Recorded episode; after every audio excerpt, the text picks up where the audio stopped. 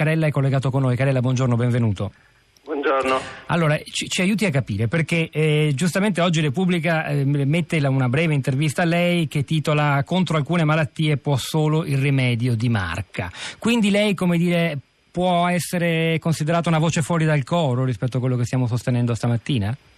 No, no, no, no. Eh, se si legge bene quelle eh. due righe che io diciamo, ho concordato telefonicamente, essenzialmente io sottolineo il fatto che alcune patologie hanno dei margini terapeutici molto stretti e quindi in queste patologie la stabilità del farmaco e la sua biodisponibilità è veramente molto importante. La collega prima ha precisato come il farmaco sia lo stesso, ma spesso la composizione del farmaco, quindi gli eccipienti e le modalità di rilascio possono variare. E, eh, per esempio per i farmaci a rilascio prolungato come viene preparato il farmaco può essere cruciale.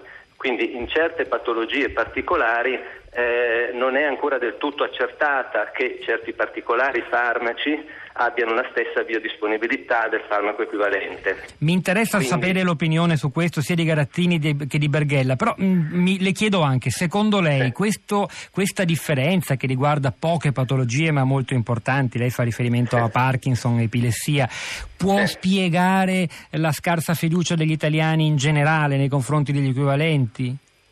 No, questo non credo che sia così. Io stesso dico che io seguo parecchi pazienti che usano farmaci equivalenti e laddove il farmaco equivalente funziona non ho nessuna ragione di proporne altri.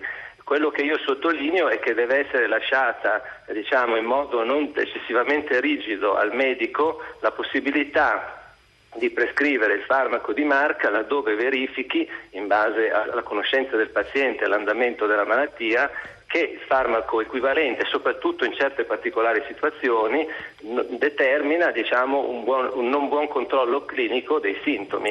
Questo è quello che io cercavo di dire in quelle quattro righe che sono state riportate. È stato chiarissimo, sentiamo dottor Carella. Esattamente il punto che sto facendo, cioè, no, non si sta parlando di statistiche eh, di confronti fra popolazioni eh, eh, in modo statistico. Si sta parlando anche di risposte individuali in patologie laddove eh, anche una piccola per esempio di effetti collaterali significativi o di mancanza di controllo dei sintomi come nel caso dell'epilessia.